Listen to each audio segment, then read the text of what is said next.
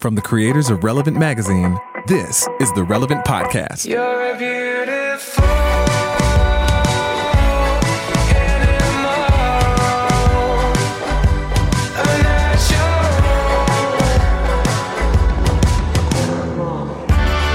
Tuesday, December 4th, 2018, and it's the Relevant Podcast.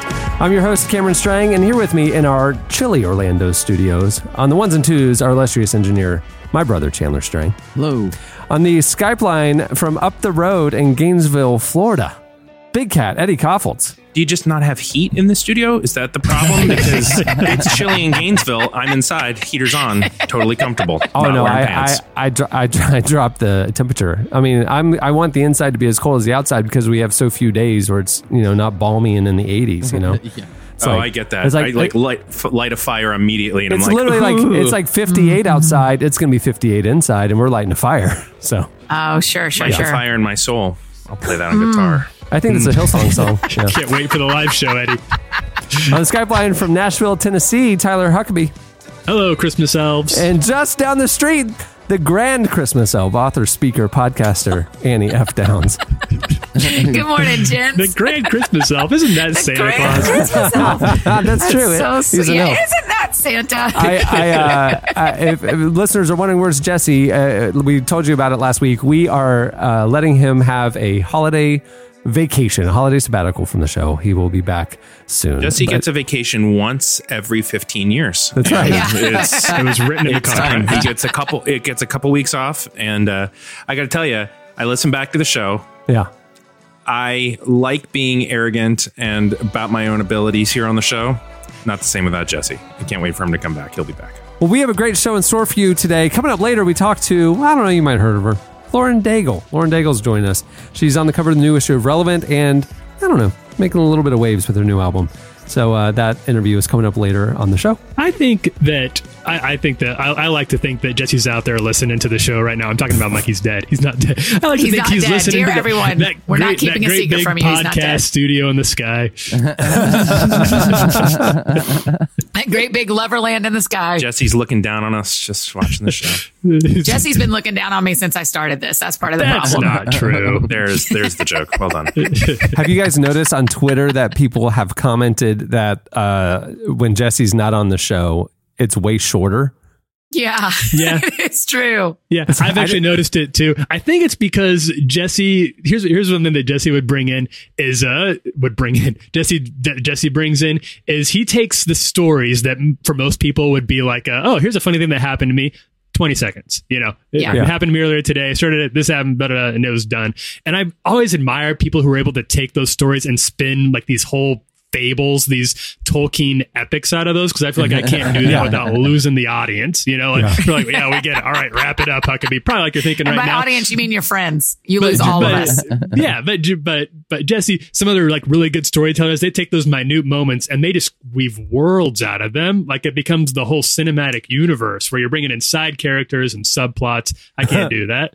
and and I gotta just say, Jesse just talks a lot. Like I was on the phone with him the other night, and even in real life, not like podcast life, like in real life, I just found myself going, hmm, he's really giving a very long answer, and it's all very interesting. He doesn't have an outlet right now. Like, think about it. I feel Oh, so bad for his friends and family that he that The cooped outlet. up cooped up talking. He doesn't have an, a, a two and a half hour. You know, it's a kettle. He's a teapot, and the steam needs to escape somehow. And then he gets you on the phone, and you're basically having a podcast episode. So, So when he comes back, it's going to be like four hour episodes for the first month because he's just going he's to gonna have it so many out. stories. He's gonna have so many new extravagant mind Yeah. travels to tell us. YouTube videos and things internet and dangerous stunts he's seen that he's got to try. Oh no, His brain is one of my favorites on the planet. Do you guys you guys know that friend and, and we all have that friend who who uh they do they they talk a lot but it's not interesting. Like they Yeah. just they just keep they tell the story and you're like oh oh no like they'll call, you'll see it them going, you'll see oh, them like calling you on the phone you're like I just don't have the bandwidth right now I'm sorry Yeah. I'm gonna have to send this one to voicemail it's, Yeah. it- it's I What's can't be the what word you need. people said before bandwidth? Because bandwidth is a technological term that we say now that makes sense. But Oh. in the 70s, what did they say Fuel? when they didn't have the, the what? fuel in the tank capacity, Capacity, yeah. capacity. Capacity. Okay. I, Yeah. I need both the strings to not say it like I'm an idiot. That's a legitimate question. You're the writer. but I wasn't in 1971. That's true. That's true. The whole time I've been writing, there's been bandwidth. Annie's just sitting sitting at her computer trying to think of another word for bandwidth. Hmm. but On my mid 60s novel I'm working on. that would be a great turn of your whole career if your next book was just a fiction book set in the early 70s. Everybody's like, why are you why are you continuing to use the word bandwidth? It wasn't even available during this time. I was thinking about this, Annie. I'm ready for Annie to make her move, her transition to fiction.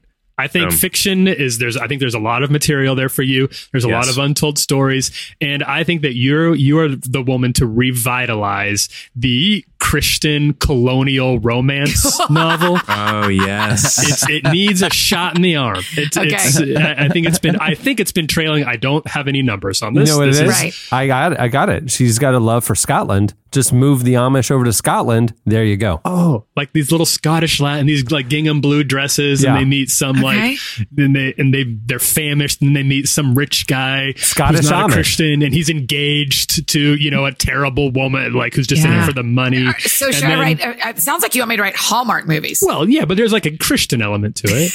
Obviously, you're not changing publishers Hallmark here. Let's be real. Like, you got to think about the bottom line. That's yeah, right. yeah, you got Keep an up. Audience. Yeah. Okay, great. I, I mean, I'm all for it. I've got a novel outlined on my wall, by the way, just so y'all know. Do you really? Ooh, a hundred days to passion. That's what it's Oh, called. Oh my Oh. gosh. Man, I want to. I can't, but I want to. A very short engagement. Eddie, uh, yeah, I was going to say, Eddie, and, and your 100 Days to Passion, that just sounds like a very short engagement. To, and with, it's 100 days till the wedding night. Is that what you're saying? Hi-oh. I'm not going to respond. It's like just that you math. guys. read the book like and you'll find. This is This a joke Annie's as far novel. as I can take it. Yeah, This that's, is Annie's that's how I feel novel. too.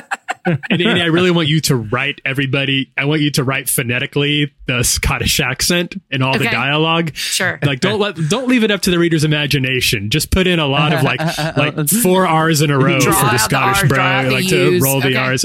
Great. I think that I, I I'm giving away all my good ideas here, but I trust you to take it over to the finish Yeah, line. I'm you. the idea guy. You're Yeah. the actual like I'll boots just on the give you ground. a cut, like you're my agent. I'll just give you a little cut, and by cut I mean like a dollar. Well, it's Yeah. half and half. I come up with Yeah. the ideas, you write them out. I've already done half the work here. Huh? Half and It's half. Interesting. Get it over the finish line. I eh? think that's what Jen, Jerry Jenkins and Tim LaHaye did. Yeah. That's true, actually. And Jenkins was on the book. Wait, Yeah. one of them is the ideas guy, and one of them is Yeah. the writer guy. Yeah, like Tim LaHaye was like the theology guy, and Jerry Jenkins was the writer. I mean, he was a magazine Okay, editor. Eddie. So you'll do the theology of 100 Days of Passion. Yeah. I mean, This is, this is three names on the bottom of the book now. This is getting a little long. There's Yeah. not room for cover art because we Yeah. need that picture of the Scottish lass like carrying Yeah. her bushel of thistles, or I don't know what they. This Oh. isn't my department. a bushel of gotta tell you, thistles. I don't have a lot of reason behind this, but I sure would like to see Chandler's name on the book as well. I just feel like I'm willing to forego a little bit of cash just to just to have him be a part of this project. Okay, okay. To see him on a panel having to talk about this book, yeah, feels right. unspeakable Okay. joy.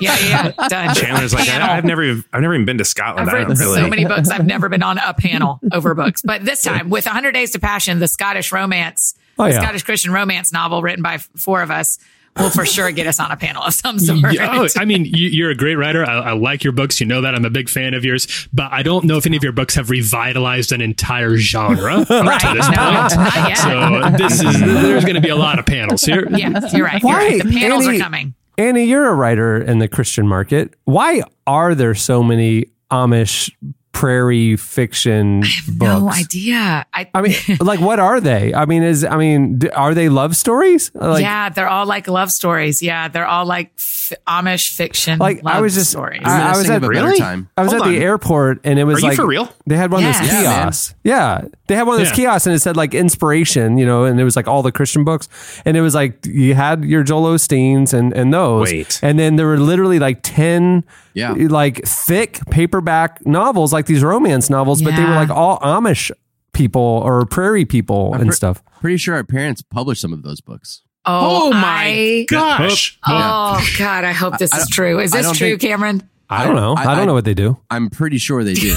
like I'm pretty sure they have like an imprint that does the the Amish thing. No. Yeah, Oh, yeah. I love that so Annie, much. We, hey, let Annie, it we got your Scottish Amish novel yeah, we I publisher. got a We got a publisher. Listen, I'll be in. I'll be in Orlando in just a few days. Can y'all just set up a quick Set up a meeting little meet with greet. the publisher? It's my Oh, uh, yeah. it's my happy duty to inform you all that Amazon has an entire category Christian Amish romance. Yes. I am can- literally in it right now. I'm, I'm not I'm already believing I'm deep. seeing. I am deep. It's yeah, it's. cr- I mean, it is like really a genre. It's probably the only Christian fiction genre that stands on its own like that. You you can get right now the Amish Love Divine box set. The entire box set. It is up there for zero dollars and ninety nine cents, folks. Oh this my is this is. I'm not this is they're not even a sponsor. I'm just a fan of the product. I'm telling you guys about a great deal. That's uh you can go check it out right now. That's just a deal anybody can have. The Amish firefighter's widow. The That's not Amish possible. bachelor's box set. You, you can't be an Amish firefighter. Wait, an Amish firefighter. This is this is our parents. These are our parents' books. Oh no! I say he uh, Chandler's Chandler's showing me a link uh, full of Their their uh, imprint is called Realms, and I'm looking at Oh, realms. for sale. My gosh. uh, well over a dozen of these Amish like Realms is the imprint that they own. Yeah. Realms is the Strang Wait, imprint. Oh yeah. oh my god, I love this so much. I could Yeah. not love this more. Your parents I- are part of the problem and the solution. they're Actually, deep, they're deep I am it. never coming back. I, I like you've lost me for this show, so you guys can keep talking, and I'm I've got a whole other thing to do right now. Eddie, you looking what, with the titles you see, which is the one that you're like, honestly, I might read that. Oh, I might truly read a lot of these. A- Amish Amish widow's secret, where she is clearly very pregnant. Oh, um, Wait, how many widows are there in Amish land? Lord. Their son's Amish baby. yeah, Eddie. I'm- Eddie, read me some back covers on these. I, I yeah, want I'm to know trying these plots. desperately to find a look inside version so that I can start reading, uh, so that I can read you guys an excerpt. I, I will get one before the end of the show, and I'm just gonna hop in when things get very, very real. Is when I'm reading you an excerpt. So I'd like I'd like you guys is t- I just texted uh, uh texted an image of a cover to you, and I'd like to get some of your hot takes. oh. Uh, oh my goodness! oh my Uh, gosh, the so- Amish matchmaker. The Amish, matchmaker, but it's which a nice like a Amish nice lady tale. looking uh, longingly at a at a golden retriever laying in a meadow. And and let's just talk about this design wise. Yeah. the the photo they photoshopped this where the golden retriever is uh, or is up to Larger. basically her shoulder. Yes, Yeah. it's So this is larger looking than she is. Probably a four and a half foot tall golden retriever here. Yeah, and a very very tiny Amish woman. And there is no way that the author's name is Emma Moss because literally that is just a bunch of the same letters that they rearranged and somebody in house is writing this book. Oh, it is Emma Moss is not a person. truly incredible. I I I know I said earlier, Annie, that you don't need to switch publishers for this. But now that we know that Realms is out there and you have some connections, you know what I'm saying. I'm in Orlando in just a few days. and I gave you a great idea. I just I just pitched you my my Right. concept. I feel like you could be, and I based on my understanding of these books, they kind of write themselves. To be honest, I don't think it's going to take a whole lot of work on your part. Right. Well, I I got to at I've least come up with something on the something. I, I bet I bet there's not a lot of research that goes into No, Amish fiction. I bet Or- it's just or- other or- Amish fiction. Based Or on the fu- knowledge there's an Amish firefighter novel, I would guess they don't know a whole. They're not really embedded in the Amish community for these. This isn't Wait, Jonathan but there's Franzen that we're fires in about here. Amish land, so there's got to be firefighters, right? I, They yeah, don't just but- go We're let the well barns outside of burn. my. yeah, They're they have like let the a barns they. Have yeah, like fires a, are a big deal in Amish world. You got to have firefighters. What, what do Yeah, they, but how- what what- machinery do It they would be a horse-drawn carriage, just like in the 1800s, where they'd have like a big old A uh, pump like yeah, like a pump Yeah. well, or uh, you know, uh, like a barrel on the Yeah, back, yeah. you know. And Yeah, yeah. very tiring. They don't fire. All, everything about Amish that I've researched for my new novel seems very tiring. Very Nothing tiring. about being an Amish person seems restful. No, and then you have to sleep on a, a mattress stuffed with hay and stuff. It's I mean you're you've Yeah. got back problems. You're working all day. No Right. wonder the the romantic fantasies you know are so important in their community. Yeah, but they're only they're only making you ninety nine cents per novel. So it's you have to write a lot of these books to turn Yeah. any sort of profit. I mean, that's kind of the problem when books go on sale. you go, well, But there's my life's work. I don't think many of your 99 books are going for less than a dollar, Annie. I think you we can. may have some 99 centers out there at, certain at good times of the year. Oh well, Christmas is coming. I hope so. Yeah, I know. Stocking stuffers for the when rest can of we the family. get some Amish fiction writers on the show, Cameron? That's what we need. Let's get a let's get a panel of Amish fiction authors Uh, we to come. you we have you. You are. I'm Amish. enough. I'm panel the enough. woman okay. who brought it back from the brink. Scottish Amish. I I'm sorry, you guys. I know you guys have been talking about some interesting stuff, but this is literally Okay. my New Year's resolution: is to spend all just 2019 just reading these books. oh, don't make promises you're not going to keep. candlelight. Stop using power. Yeah, you got to Yeah, you got to be in handmade breeches and Yeah. read by candlelight. Mhm. Yeah, By I, Benjamin Franklin. I, I may lose my job over this. I may lose. I, I may lose a lot because of the commitment that I'm going to make to burn through these books. I You feel know, I have had a dream of launching a relevant podcast book club, and I think this is it. Oh. Oh, I mean, yeah. it's a very easy one to get on board with. How does that even 99 work? cents. We just tell box set. everybody There's the which year. Amish fiction novel to read. We all read about it. we tell Live them an end it. date, and then we say everybody has to have this read by February 1st, and then we talk about it. And then we bring in a if it- caller. You got to pre-read the book because I don't know how. Um, I don't know how to ask this delicately. Cameron, do you know what I'm trying to ask here about No, these books? I don't. how uh, intimate do Oh they no! get? Oh no! Oh no! Hold up. Eddie, don't it's wanna right say there in the title. Shades It's Grey a hundred days to passion. Uh, They're that's Christian very. romance novels. Yeah, they're they're Amish fiction. The ones I have read in my younger days were rated as G as G could be. You were Okay. talking some light hand holding. Yeah, I was about to that. say. That's like the big payoff. Like a Hallmark movie where they kiss one time at, at one hour and 57 minutes of a two hour movie. That's about what you're working with. if they kiss in these, not I will be shocked. I will, I will, I will pay you back. I will refund your purchase of these side books. hug Because you end. didn't get the kissing that you wanted. She has she has an Amish secret. Of course, there was kissing. She was oh, right. Yeah. Well, she was this- pregnant. I think it may come out. I think the book picks up well after the kissing. Oh, oh, oh! when she's remorseful for the kiss that led to the secret. Yeah. Got it. This- Got it. no, Got it. It was this was written by a gentlewoman. She's not here. To, she's not here to I divulge saw, brother, anybody. I saw brother. Joseph hoisting up the barn. I was Oh, unable boy. to. oh, boy. no, no, we can't do this. Wait a minute. Wait a minute. What is hoisting up the barn? Is that an Like Amish the barn term? door or something. yeah, they have a barn raising. Yeah. They get together Yeah. and raise, Oh, the, raise yeah. the Oh, barn. I know you're Also, talking there's about. not a single person who's ever been to a barn raising that called it a barn raising. Come on. Be better what do than they that. What do they call it in your home? A raisin. There's no G. Is, it part of that, is that what they're going to call it in your in your uh, Yes, in my, Scottish that, the only reason I know is it's outlined in my novel, The Barn Raisin. barn raisin. You have to get a lot of R's in there to really make sure, really, really go over the top. Paging Jesse audience. Carey, we have Yeah. gone off the rails. This is a Jesse Carey show. Just 25 minutes on the minutia of the weirdness of the world. oh my gosh. There you go. All right. Well, moving the show along, it is time for slices. Slices. All right. What do you have, Tyler? Okay, so this is this is I'll be interested to hear everybody's takes on this. A Chinese researcher claims, and note that this has not been independently verified yet, but a Chinese researcher claims that he has helped make the world's first genetically edited babies. Um, two twin girls in China whose DNA he said he altered in utero to help make them resist possible future infection with the AIDS virus. What? what? Why, did, why did he pick that? I mean, Again, what did you Google to get you to such a thing as this? Okay, keep this going. is I'm just I'm I'm dialed in. Uh, he revealed on Monday, uh, researcher He Jiankui uh, said that in in Hong Kong, you kind that, of brushed uh, right right over that uh, pronunciation. yeah, well done. He's I just slid through. Slid, slid it right through. through. Um, according to the AP, if true, it would be a profound leap of science and ethics. This kind of work is actually banned in the United States because DNA changes can pass to future generations and obviously risks harming other genes in ways that we can't predict or, or know about right now. And in fact, some mainstream scientists have denounced the report as human experimentation. But uh, it seems yeah. like this is probably like the direction that we're headed. Like Yeah, it is. Today you're starting with like just like making a little alteration to help make them more re- resistant to diseases um, but then like obviously the the like next phase is like well i want or i Yeah. want like a blonde kid or i want Designer an athlete babies. or Yeah.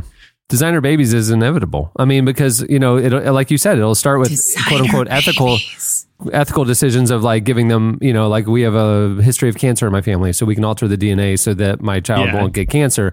That's where it starts, and then it's like, well, I want strong, and I want the this gene, and I want tall, and then I yeah, designer babies. It's inevitable, man. It's like I mean, Nephilim, right? And that whether in the Bible, the Angel. half, yeah, half angel, the half angel human. I wonder if it, it's so the ethics are so hard to parse here because I, I can understand you wanting your kid to not have heart disease. Like your my like my grandpa passed away young of heart disease. So did his dad before him. I don't want to pass that gene on to my kids. So if you can go in and snip it out, that's that doesn't seem like that big of a deal. But obviously the ethics get very very murky very quickly and are probably murky even in the situation of wanting to prevent diseases. That, Yeah, that I mean, opens there- up lots of questions about privilege. I mean, there's there's a circle of life component here that if we keep Mm-hmm. elongating human life, like you know, there's you know, there's seasons for a reason. There's there's a rhythm to it. Their li- lives end after a while for a reason, and if we keep genetically altering things to kind of have eternal life on Earth, um, it's a slippery slope. You know, But I but I don't quite understand why because haven't we already done that since penicillin was created and then heart surgery and then basically every other thing we have done to improve the life of humans like I, Yeah. I'm not saying I agree with what I'm saying but it is sort of like w- w- w- but but it does kind of strike me as isn't this the next step in doing what we've always been doing which is trying to harness science to improve humanity and, ha- and and isn't there an argument to be made that that science is could be given to us by God? It's not like we were so smart that we created it. Like this is the next chapter of what we're able to do. That's a very interesting take, Eddie. I'm not being sarcastic. That was very interesting. I hadn't even thought about that. It just can't, I, but it can't be right that we're altering humans before they exist. Right? I, mean, they exist. I'm not doing the I mean, we're when playing is a baby God. a baby conversation. Every, everything inside me agrees with you, except for then I can just easily put it on a continuum of logic that I'm completely fine with. Yeah, no, it's I, you're making a valid Uh-huh. I know, I think it's ethical interesting. point. I, I just at what point are we playing God? I mean, is having heart surgery playing God? You know, if like Mm. nat- natural selection would say that you have a weak heart, you should have died, and then we fix it. I mean, you're right. Are we playing God by trying to prolong human life and well being? You're right. It's a strange. We've been conundrum. comfortable with playing God in some different ways for a long time, and we've rationalized those because we we progress and we move forward. But I, I guess I guess everything is I mean- on a I mean- continuum, right? There's a there's a this has gone too far. Kind I mean, oh, I I mean, Eddie. I mean, artificial insemination is a common and and and applauded practice, but it's like biologically, these two people couldn't conceive, so then we play God, do it in a dish, and then you know, I, I it's a tough moral question that we're asking now. I mean, because you're right. I mean, there is no difference in artificial insemination and maybe genetic DNA manipulation of an embryo. Maybe I don't know. Mm, yeah. Well, vaccinations, I mean, that's designed to make you resistant to sickness. So it's essentially just like a more like it's an in vitro vaccination. uh, vaccinations in my mind are are just a planned exposure to a naturally occurring virus Yeah, to yeah. build up But if we're resistance. talking about genetic alteration for the same purpose to avoid sickness, when Yeah. you, You're know not what I mean? wrong. Like, what's You're the not difference? wrong. not yeah don't use medication In, in terms to, of, you know yeah, what I mean? Like, uh, just the bigger put the picture. resistance into the DNA strand right. versus injecting it later Yeah. Interesting I don't know. That's fascinating. well I mean Where's back, the line, I guess? do you remember uh, I mean back I don't know Tyler if you were on with us then but in our in our uh, what was it it was 2010 it was our 50th issue or something like that uh, and um maybe it's our 10th anniversary. I don't know somewhere along we looked at we looked ahead 10 years uh, like kind of the world of 2020 and we talked to like bioethicists and christian thinkers and futurists and stuff and they talked a lot of and we talk about it on the show all the time. I mean uh, it was really challenging to think about the the the that things are progressing so rapidly christians aren't thinking about massive ethical conundrums that we will be faced with shortly. This is one of them. You know like and this is back in 2010 they were genetically manipulating you know livestock you know as experimentation and stuff like that. And and the the slippery slope is obviously human to go to human manipulation like we're talking about now. But they were also talking about 3d printing and bio 3d printing. And we've talked about that on this show where it's like you can print biological flesh with a 3D printer. So it's like you can. I've seen that on Grey's Anatomy. Just so Yeah, you can print somebody a new ear. You can print somebody a, a an arm that they might heart. have lost or beating heart, and and it's like okay, at what point, if we keep replacing and improving all of these body parts and prolonging life, I mean, what happens? I mean, are we fifty percent? You know, artificially made biological material. At what mm-hmm. point are we not human anymore? You know, like, and and that's what the bioethicists are talking about. Is like, what is the definition of humanity and the soul in all of this? You know, Yeah. And I hear I get all of that. I, I also just have to ask myself, are we even able to outrun God when it comes to our own ability to do these kinds of things? And everything in me says, like, no, this is not God would not be this I I don't think God is shocked by the nature of things that we try to do as a species. Like it, it all feels like this is all might be very small compared to the actual uh just miracle of existence. Does that does that make sense? I, I, But I think I think there is. You could look into the Bible for examples of God. I, I think of like the Tower of Babel and God intentionally confusing people's languages because something very small that we would not consider to be that big of a deal uh, was resulting in in uh, changes to the course of human destiny that God didn't think was right for uh, for humanity to take. And I, the lesson I take from that is that while all of this does exist along a continuum, like you said, all these medical improvements, scientific improvements to to us exist on a continuum, that there are se- severe ethical and spiritual repercussions to these things. I Yeah. think of like the Tower of Babel, where God intentionally uh, confused human progress uh, because things were the, the the the fate of humanity was going in a direction that God didn't think was good for for humans to achieve. So he so we were confused, and so I do think that yes, scientific progress exists on a uh, uh, on a continuum, and there's I think penicillin is in the same line as what we're talking about now, but at what but there there is a line I, I think biblically, and I don't know where that line is necessarily. Yeah, that's what I want you to say is if you think it exists, where is it? I don't. I don't know, and, and I think uh, it's true that I, I- I don't mean to pass the buck here, but there are people who study these things. There are ethicists who who think about stuff like this, and I don't know how many ethicists are being paid a lot of money by these huge scientific corporations to say that's not a direction you should go in right now. Uh, that seems a little bit unlikely to me, and I think there should be because I think that there are people who study morality and uh, and bioethics and uh, and who have thought about these things a lot more than I have and are much a lot smarter than me and should be weighing in here. But that's uh, But until I don't we get see that them, happening. just keep going. Yeah, well, this is be, this would be where we hit the Ask Science Mike button, but uh, unfortunately, Jesse is the holder of the button. So, uh, we have got to get that button from him while he's on vacation. yeah, my thing is just the the the, the line keeps moving, and and you're Right. right. Like we need to Mhm, find like where does the line stop moving? We're just inching it, inching it, and you're right. From the medieval days till now, the line keeps progressing. But like, at what point are we playing God and it's not Right. okay? And I don't Because I- some of the line is good. We've gotten Yeah. healthier and we've Right. discovered things and we're able to save lives that are that matter and we need to. Yeah. But but at some point the line gets to a place where, like you said, Cameron, we are playing God and we are actually controlling versus helping. And we've Yeah. got to, I mean, let's get let's go there, Counselor Eddie. Where's Well, the line between but- but- controlling and helping? but I feel like what I hear in all this and what I feel like I see in the dialogue over and over again is we have collectively hit a brick wall with this conversation of the genetically like the the genetically changing of human beings. There's something that we are collectively not in agreement over.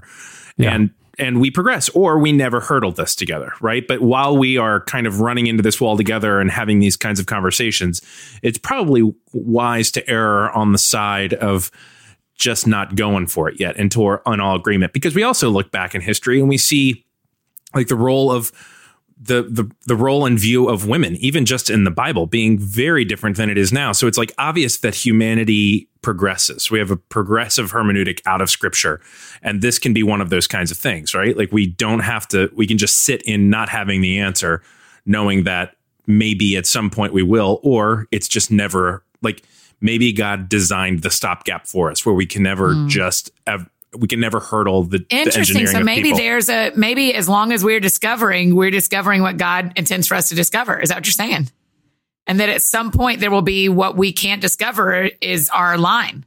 Right. Like, do we ever really know if they're Eddie. aliens? It's one of those kinds of, that's a very silly one, but that's just one of those like, maybe we just will never discover that because God just never intended it. It was never addressed in scripture. We'll just actually never know Yeah. if there are, there are aliens. If we, and, and so we hit this wall, and I don't think that God is surprised by the wall, but I think we also have actually really bumped up against something that is worth at least pausing over until we're in a, a collective agreement. And maybe we will be in collective agreement and we'll look back 100 years from now and this will look like penicillin. Like, of course, my kids aren't, you know, aren't going to have AIDS because that was just, that was old timey that that was even Yeah. a possibility, Right. but maybe not. Man.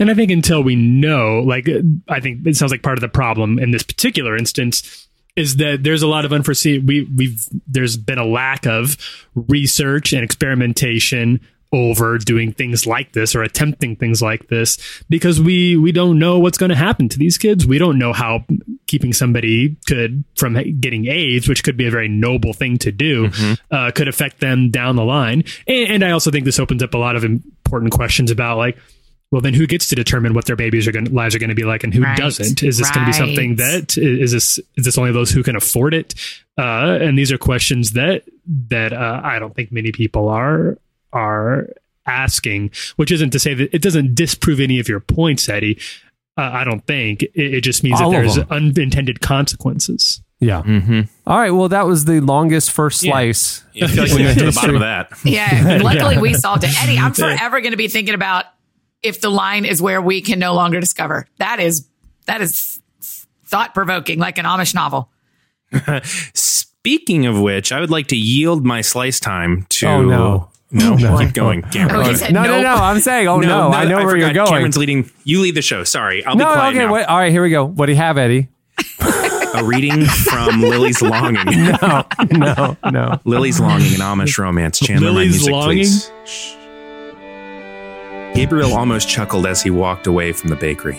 It was a nice feeling to be fought over by two such pretty girls, such as Daisy and Iris, even though he knew he hadn't encouraged it. A small twinge of something like guilt threatened, but he ignored it. He was innocent. He used to be humbler, back in his younger days when he was all arms and legs, gangly and pimply. But after Like he Tyler. turned 17, he'd filled out, and his skin had cleared up.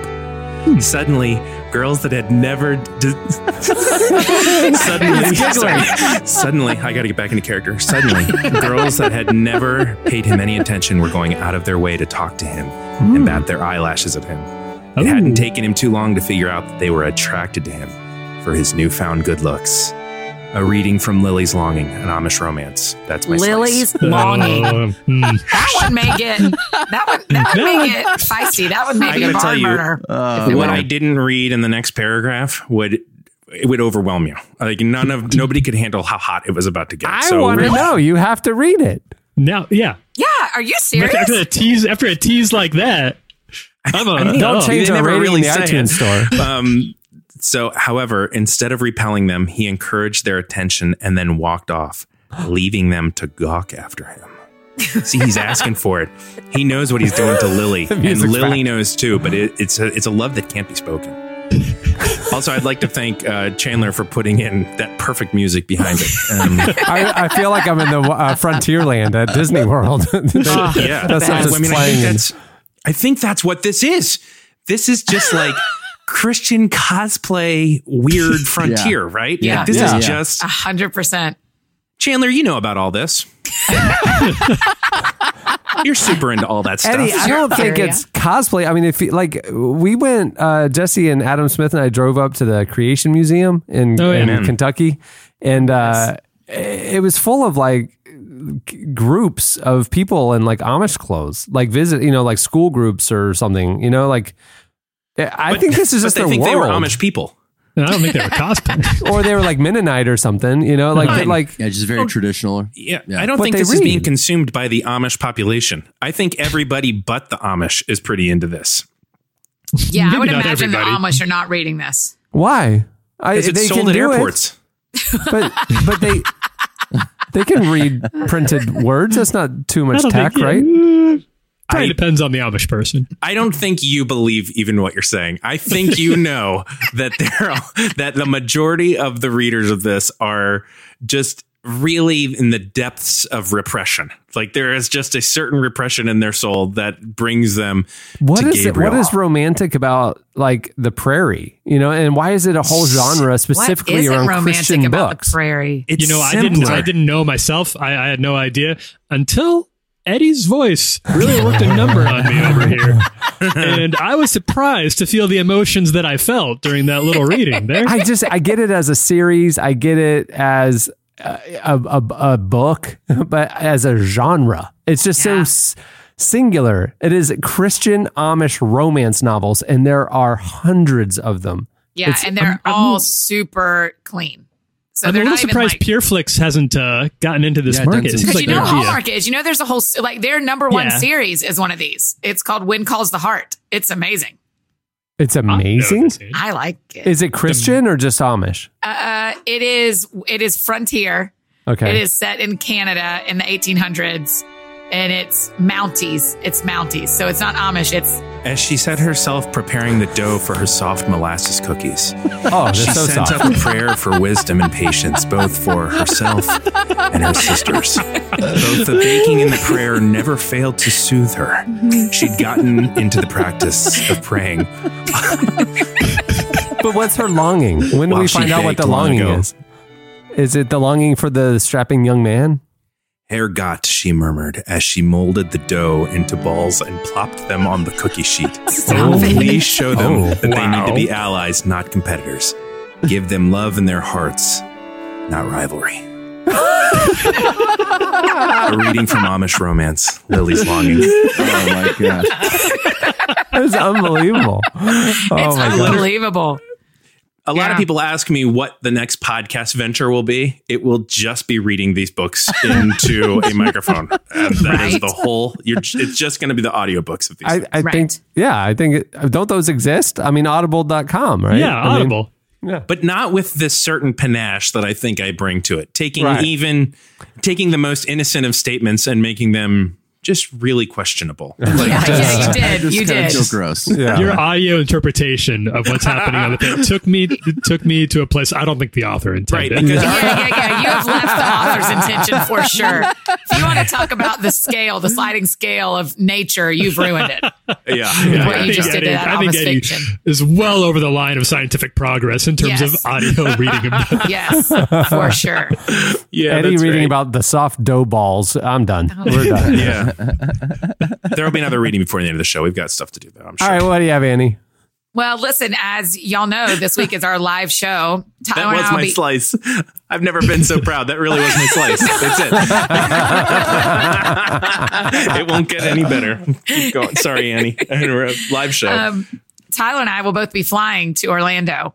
Yeah. And and uh, there, I found this to be fascinating because I fly a lot, so I go through a lot of security lines.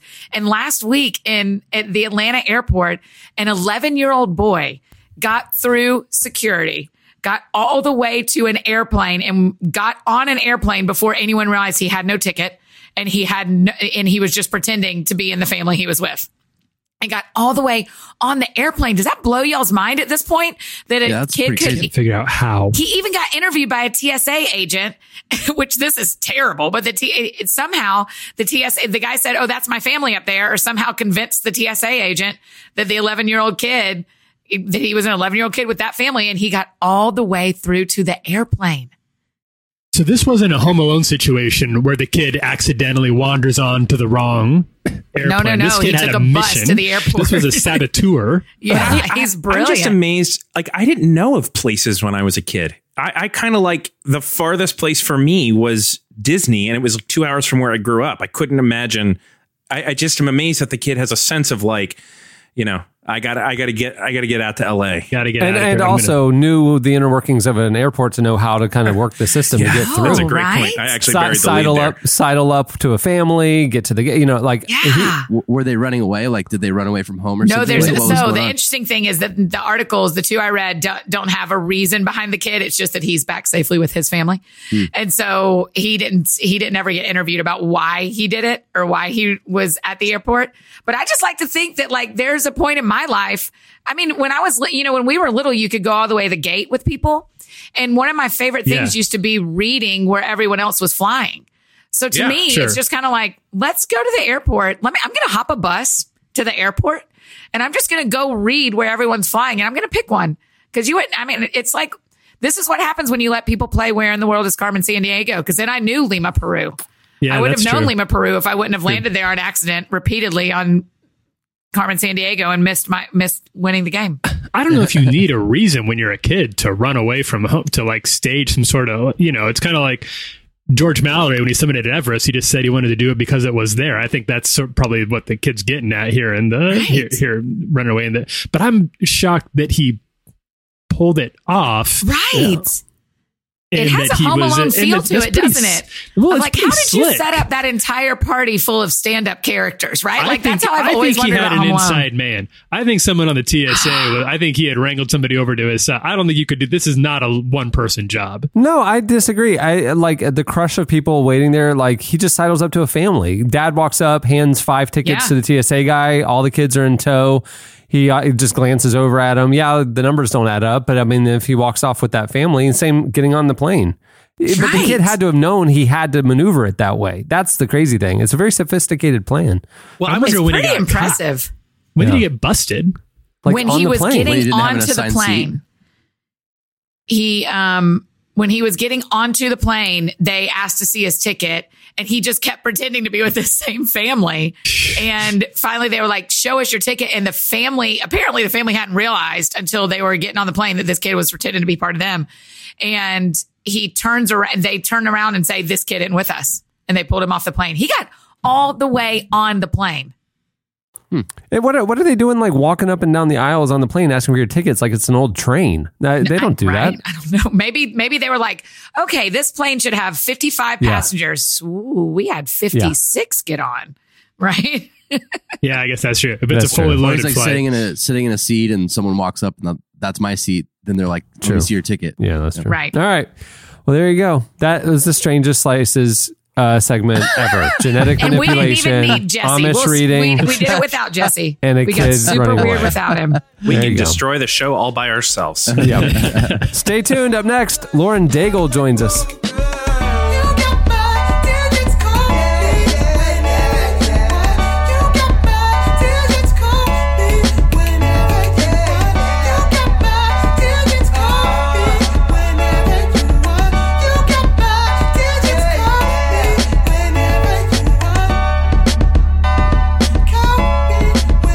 Listening to Victor with an exclamation point. The song is You Got Mine. At the beginning of the podcast, you heard Fly Felix with Beautiful Animal. Well, last month, Lauren Daigle released one of our favorite albums of the year, Look Up Child. Not Look Up Chandler, Look Up Child.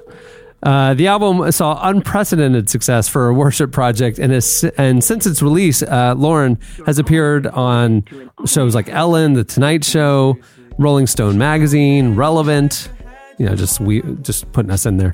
When we spoke to Lauren about the album, uh, the story was so compelling, we made it the cover story of our most recent issue. And now we're excited to have the opportunity to share a piece of that interview with you. Here is part of our conversation with Lauren Daigle.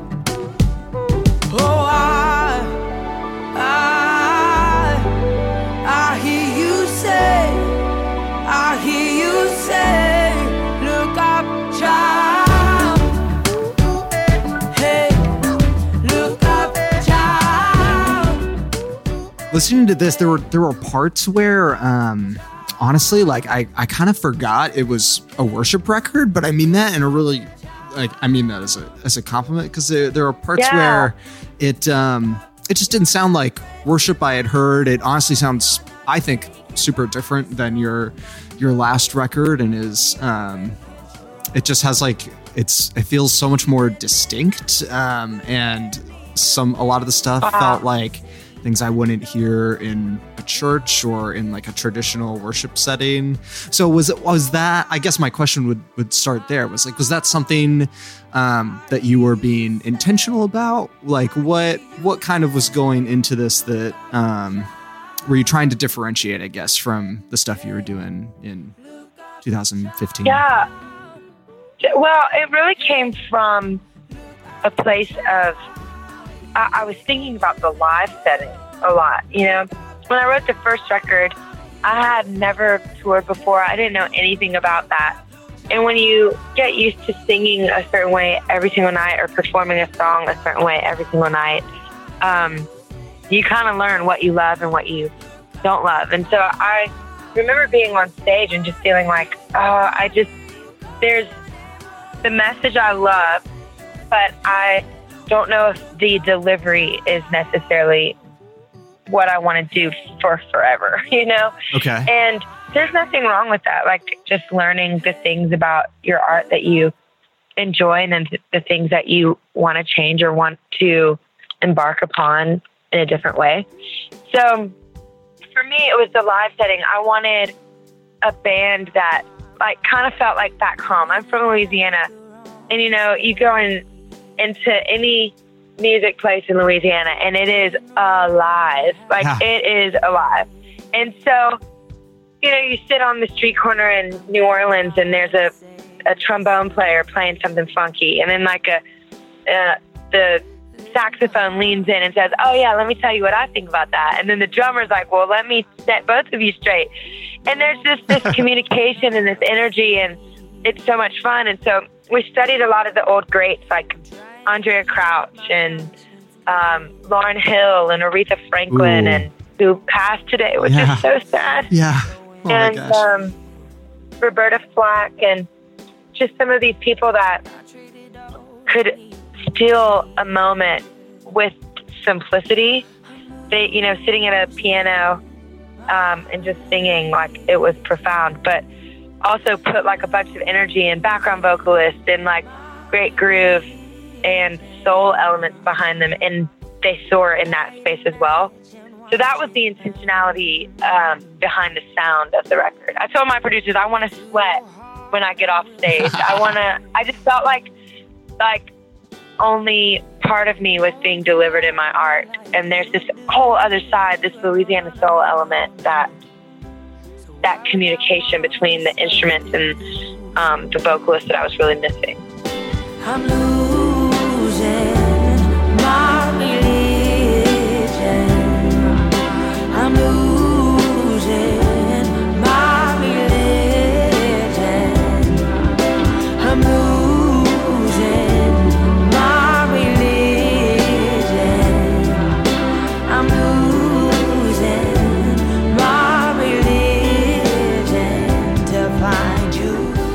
That's cool. So, but I, I, I kind of want to nail that down a little more. That's super interesting. Uh, What, what, what parts of you do you think come out in this one that maybe haven't come out in the past? Um, I think we took a little like more artistic liberties um, that I was really excited about. Like, it's not necessarily that we, you know, set out to run away from how can it be or anything like that. Right. It was really genuinely just the place that I was in, and um, I missed I missed kind of the Louisiana.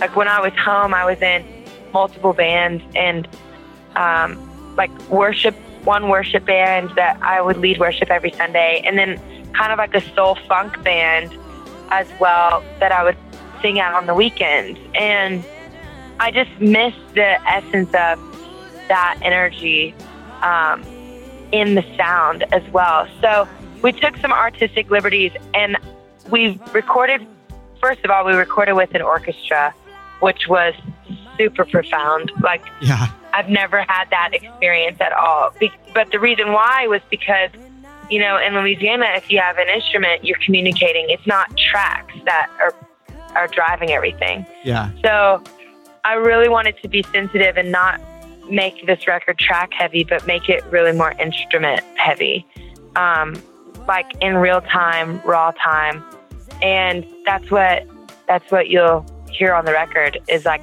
actual strings, actual live orchestra, and um, piano players, and you know we have a horn player.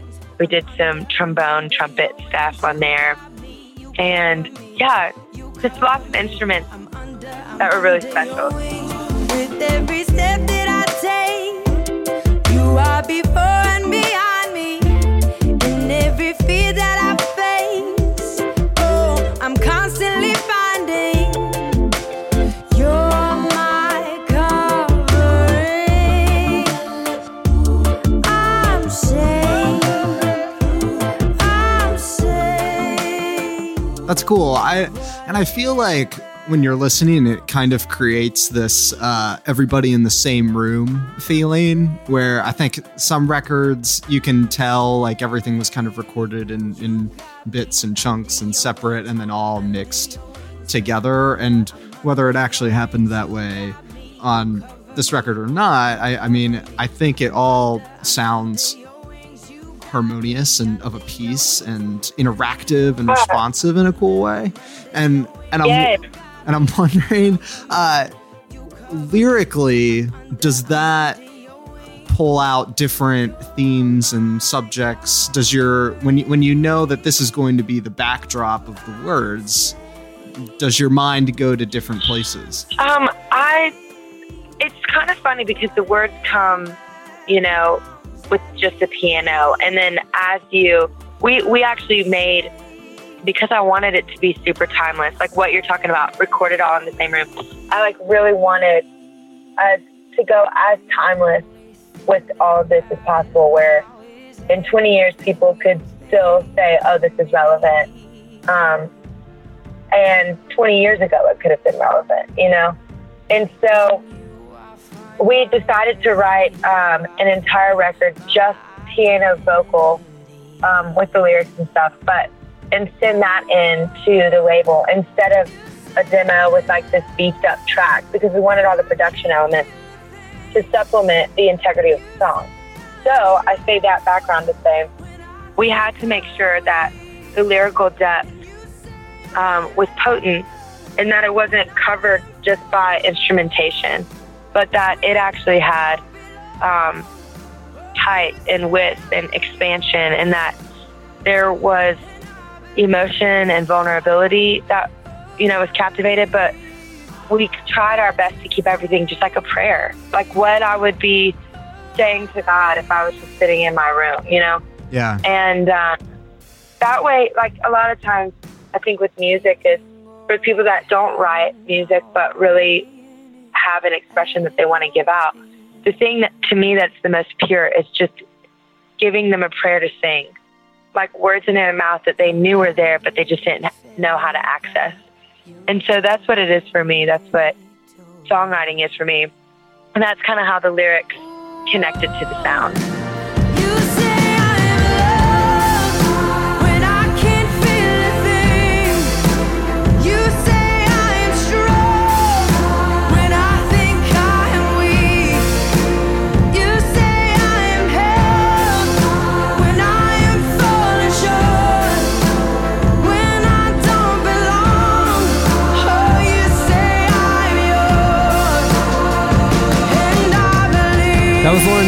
Sure to go check out her new album, Look Up Child, and be sure to read the cover story with her. Uh, you can check it out at relevantmagazine.com or you can pick up the new issue at newsstands nationwide. Go check it out.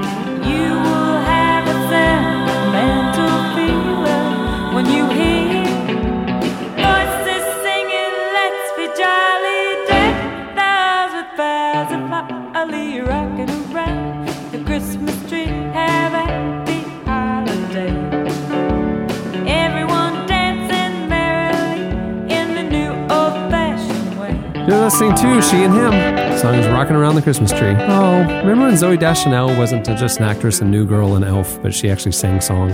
I miss those days. Okay, we're bringing it back. Uh, you guys asked for it, and it is back. Our listener of the week. You Listen to the show, and it's time to get to know you. It's the listener of Feels the good. week. This Feels week, good. This great. we have we have been scouring you guys' nominations, where you nominate yourself. Basically, um, you hit us up on Twitter with some interesting facts about yourself, and we choose one of you to come and join us on the show. This week, our listener of the week comeback edition is Todd Stanley. Welcome to the show, Todd. Hey, thanks, guys. Uh, where are you calling us from? I am calling from Indiana, Pennsylvania, which is not Wait, confusing at all. Which one? Todd, you know I've been there. I know. How are you, Annie? I'm Hold on. great. Wait, Hi, hi, Todd. This is Eddie. I used to be on the show. I have a question. now, you've been to, to. You knew that Annie had been to Indiana, Pennsylvania. Yeah, she's been to my church. Yeah, see? Oh, Oh, wow. so that's Yeah. a real statement. Wow, there yeah, you go. I'm there. And Todd, the part I knew it was you because in your thing you said from the hometown of Jimmy Stewart. And do you guys know, show guys, every crosswalk when it tells you to walk is not the normal voice. It is Jimmy Stewart's voice on all the crosswalks. It Is is. it actually his voice, or is it like an impersonator, impersonator. doing? Oh, you can walk now. Yeah. Yeah, yeah. That's a Uh, great question. I, am not sure. I mean, I think that they uh, they cobbled together the phrase so that it. That's, so I think it's actually his voice, but All right. I don't know that he ever said, you know, the Seventh Street walk sign is on to cross North Philadelphia Street. I, I don't know that he ever actually said that, but Things are crazy over there in Kentucky, Ohio. um, okay, so your interesting facts. Uh, first one, uh, I once played cowboy poker in a rodeo. Cowboy poker in a rodeo. Yeah. What is that? Because Annie is a cowgirl extraordinaire, so she probably knows. But please tell She us what already, cowboy yeah. poker and I'm in a a rodeo. notorious card shark, so I know Yeah. what poker is. But I don't know what the two are together. so um, basically it's uh, they they set a bunch of guys around a card table in the middle of the rodeo arena and then they let a bull out and the last guy sitting at the table wins Oh, and so yeah so i was uh, trying to impress a girl. Well I, I'm, I'm married to her now so i, I guess it worked, it worked. but well uh, yeah so uh we're at this rodeo which is not really my thing but we were with some friends and we were at the rodeo and they say you know they want volunteers for this thing and you can win some money. And so i go and you know i'm dressed in my normal attire which is like chuck taylors and a rock tee. And so this cowboy looks me up and down and says, uh, "Do you know what we're doing?" and I was like, "Oh yeah, I think I've seen this before. It's cool." So they give me a flak jacket and a helmet, and at this point, I'm thinking, "Okay, maybe I shouldn't have signed up for this." Um, A helmet. put out the- yeah. When anybody hands you a helmet after looking at you kind of questioningly, I'd say you're guaranteed You back in the wrong spot. You Yeah. back You out. say Uh, wait a yes. minute, a flak jacket? Are these bulls armed? uh, well, you know, just the the horns, I suppose. Okay. Um, yes. so they set us at this table and it's me and three other cowboy extraordinaires and um, the rodeo clown or bullfighter whatever comes up to us and says all right they're going to let the bull out and um, don't get hurt that was essentially Oh, the boy. instructions that we received and so i'm sitting at this table and i drew the short straw by the way so my back is to the gate where they Oh, let the bulls out oh, Oh, my. Ah, yeah.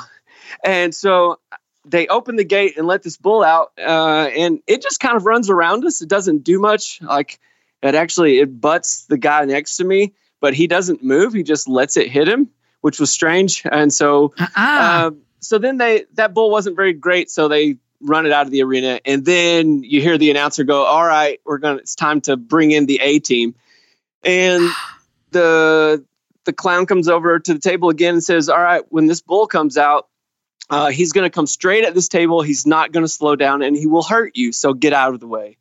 So at this point, What? my heart is like Wow. pounding out of my chest, and I'm going, "What did I sign up for?" Um, and so I hear this. I hear the gate open, and I can hear this thing just barreling down at my back. Right? I mean, I can, and I'm waiting, and I'm waiting, and I'm waiting. I'm trying to, you know, be brave and cool because you know she's watching me, and um, I'm looking at the guy across the table from me, and his eyes are getting bigger and bigger like saucers. Oh my gosh. And your back is to the bull the whole time. My back is to the bull, and I'm trying to Oh, kind of sneak a peek over my shoulder, but I can't really see what's coming. And I waited just as long as I thought I could possibly wait. And I take a step to my left, and when I do, the chair that I'm sitting in comes out from under me and goes about 25 feet up into the air. And at that point, I'm running faster than I think I've ever ran in my entire life, and uh, jumped the fence out of the arena. And uh, don't know really how close the bull got to me, but when I went back to my seat, uh, the people who were sitting behind me asked if I actually got hit. It was that close. Oh and so uh, it was pretty crazy. And I don't think I would ever do it again, but it makes for a, a fun story. and you got the girl. And I got the girl. Yeah, which is, you know, that's the whole thing. if you had known, if you had known what you were volunteering for, would you have still done it? Uh, probably so. I I like to do those kind of things once in a while. Uh, clearly, because one of the other facts is I lost two teeth while leading worship. Oof. Yeah. How, how did oh, that man. happen? I, I have a guess as to how this happened, but I Yeah, want to me hear your too. story. Uh, it's it's not quite as exciting as you might think.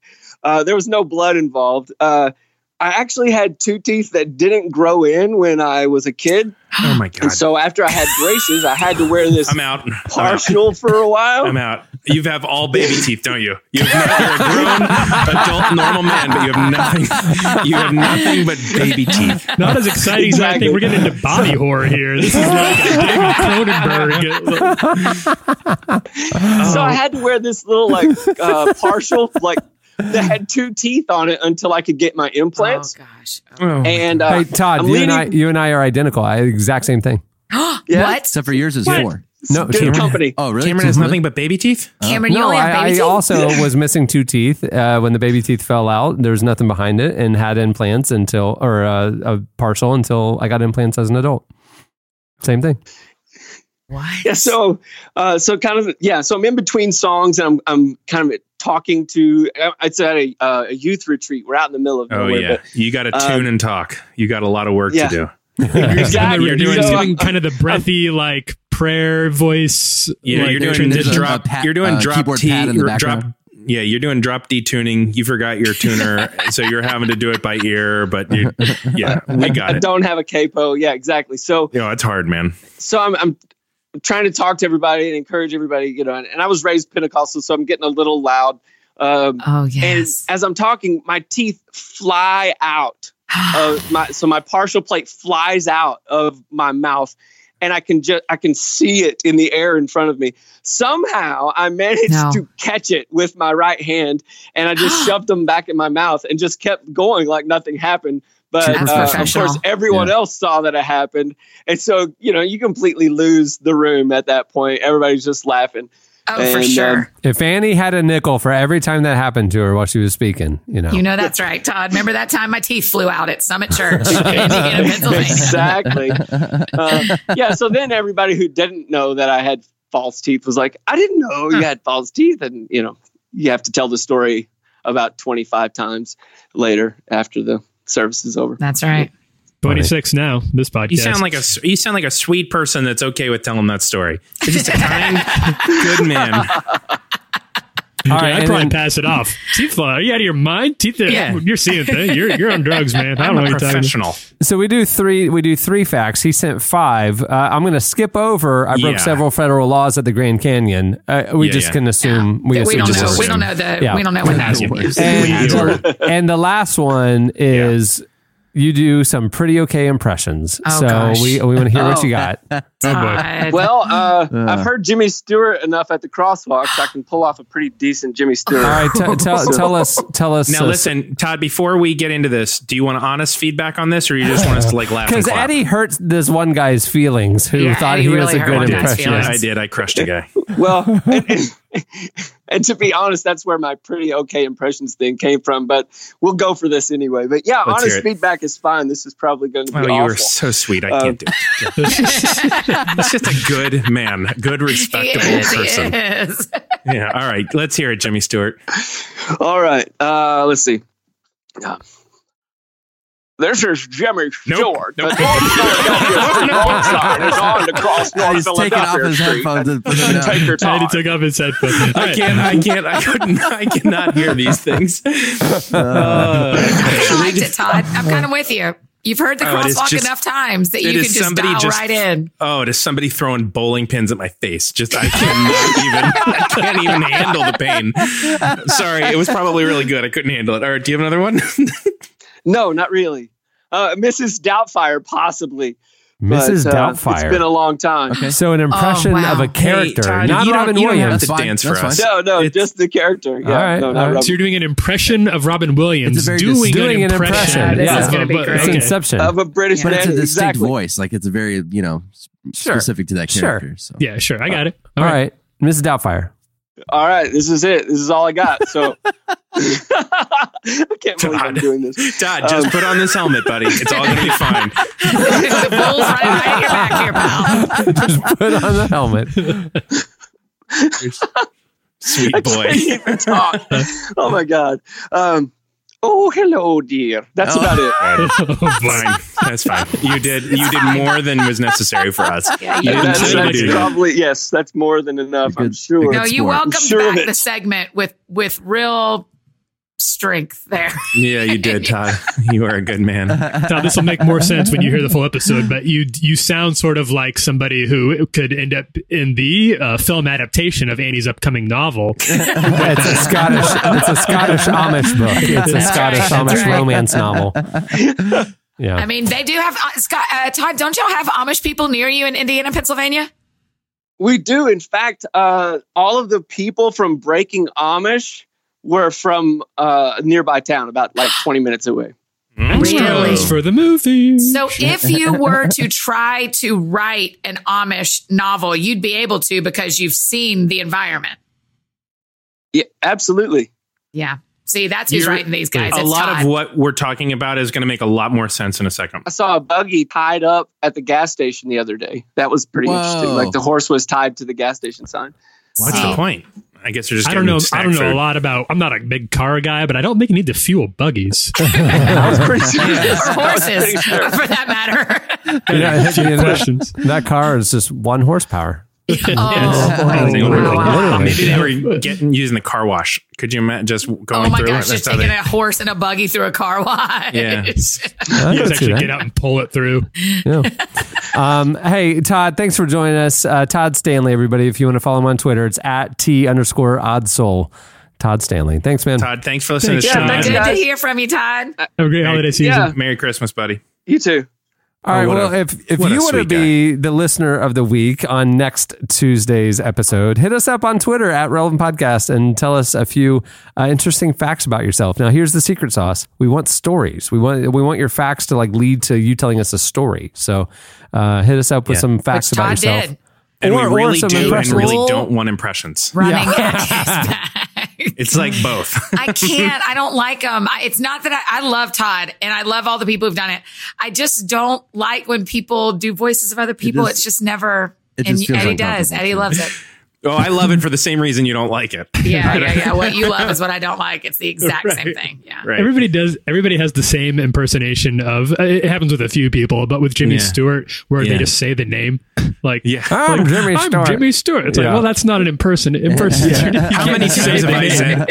I was about to say how many times have I said I'm Eddie Kaufholz, but I realized hundreds on this podcast. Mm-hmm. It's what I Yeah. say every time. But most Yeah. people don't just announce I don't announce think their Jimmy own name. Stewart had a podcast though. Do you know the thing I'm gonna that terrifies me the most is someday someone's gonna come on and do impressions of us, Oh, and that's what Oh, I yeah. don't feel. I'm Well, scared of that. those of us who have distinct voices and or laughs right? I know. Yeah. That's Maybe. the like problem. me, would, would be maybe a target. it's just you, Annie. yeah, But it's just I am you. not one who handles roasting all that great all the No time. way. I've I have thin skin. You will I'm crush too this. tender. I'm way too tender. I love surprises, not roasts. Uh, Some of us funny. whose voices go up at the end of sentences sometimes without intending to. It's Yeah. super manly, and uh, I don't think there's any point in making fun of it because it's not funny. It's Oh, always a crescendo with you. Always a crescendo. Hit us up on Twitter at Relevant Podcast if you want to be our listener of the week next week. Hey, everybody, Friday, it's our live Christmas Spectacular, the Relevant Podcast Christmas Spectacular presented by Bright Peak. It's uh, airing at 3 p.m. Eastern. If you want to join us in studio, you can.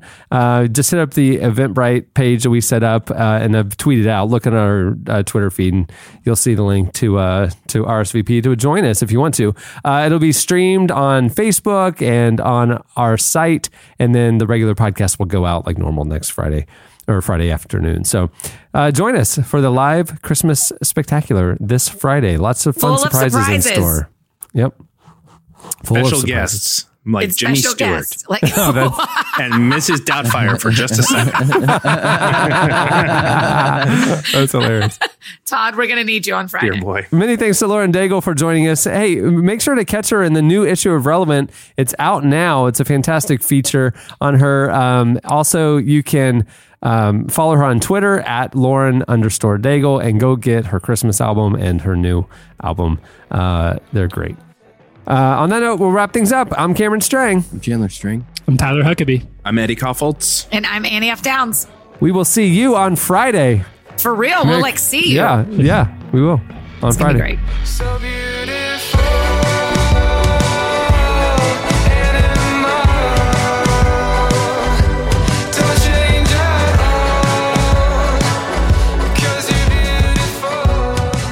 Thank you for listening to the Relevant Podcast. If you like what you heard, be sure to leave us a review on iTunes. Check out other shows from the Relevant Podcast Network in the podcast section at relevantmagazine.com. And while you're there, browse exclusive podcast merchandise at our online store. Make sure to subscribe to Relevant Magazine. Info is available at relevantmagazine.com forward slash subscribe.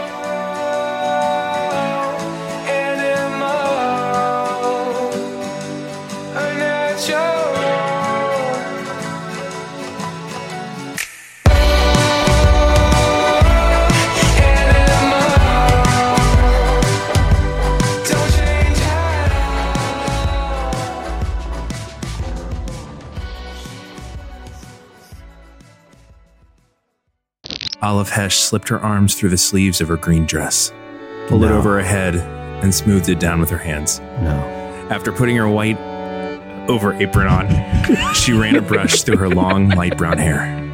Once her face was free of knots, she once her hair was free of knots, she braided it and pinned it tightly to fit underneath her prayer cap. Her sister ran into her room. You're going somewhere. She spun around to see Naomi's grim face. I am. Don't tell mom. The end. His his Amish nanny, an Amish romance. Relevant Podcast Network.